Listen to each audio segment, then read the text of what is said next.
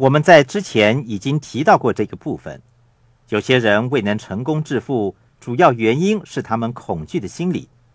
对我来说，英文 fear（fear） 是 false evidence appearing real，意思是将错误的证据当成事实。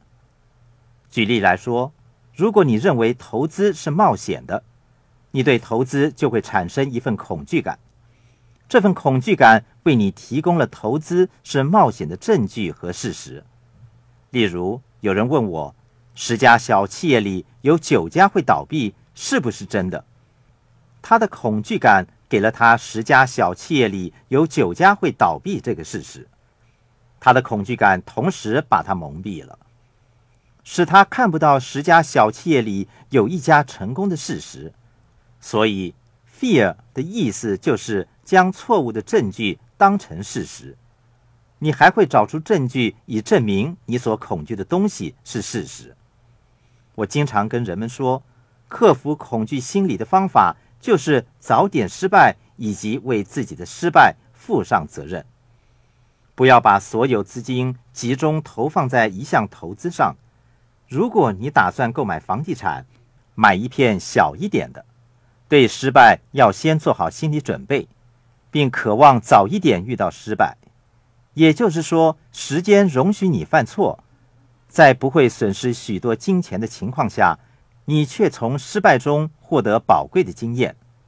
如果你说我只有五万美元的资金，但是我想购买不用支付头期款的价值两百万美元的公寓，如果你失败了，这就是早一点的失败，进一步的便是重大的失败。那是非常痛苦的，所以早点失败以及为自己的失败负上责任，也就是期望失败的意思。记住，不要逃避失败，要为自己的失败负上责任。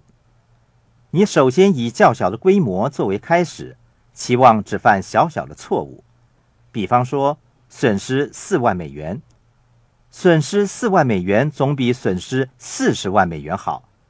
至于负责任的意思，就是当你失败的时候，不要开脱责任，不要指责别人，不要找借口。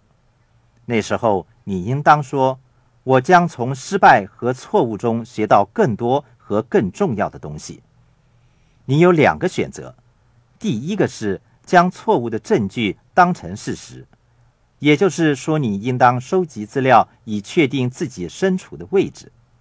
另外一个选择是早点失败，以及为自己的失败负上责任。也就是说，你对犯错误早已做好心理的准备。所以，当人们说到十家企业里有九家会倒闭的时候，我早已做好接受十次失败的准备。但是，我不愿意面对严重的失败，只会接受小的失败而已。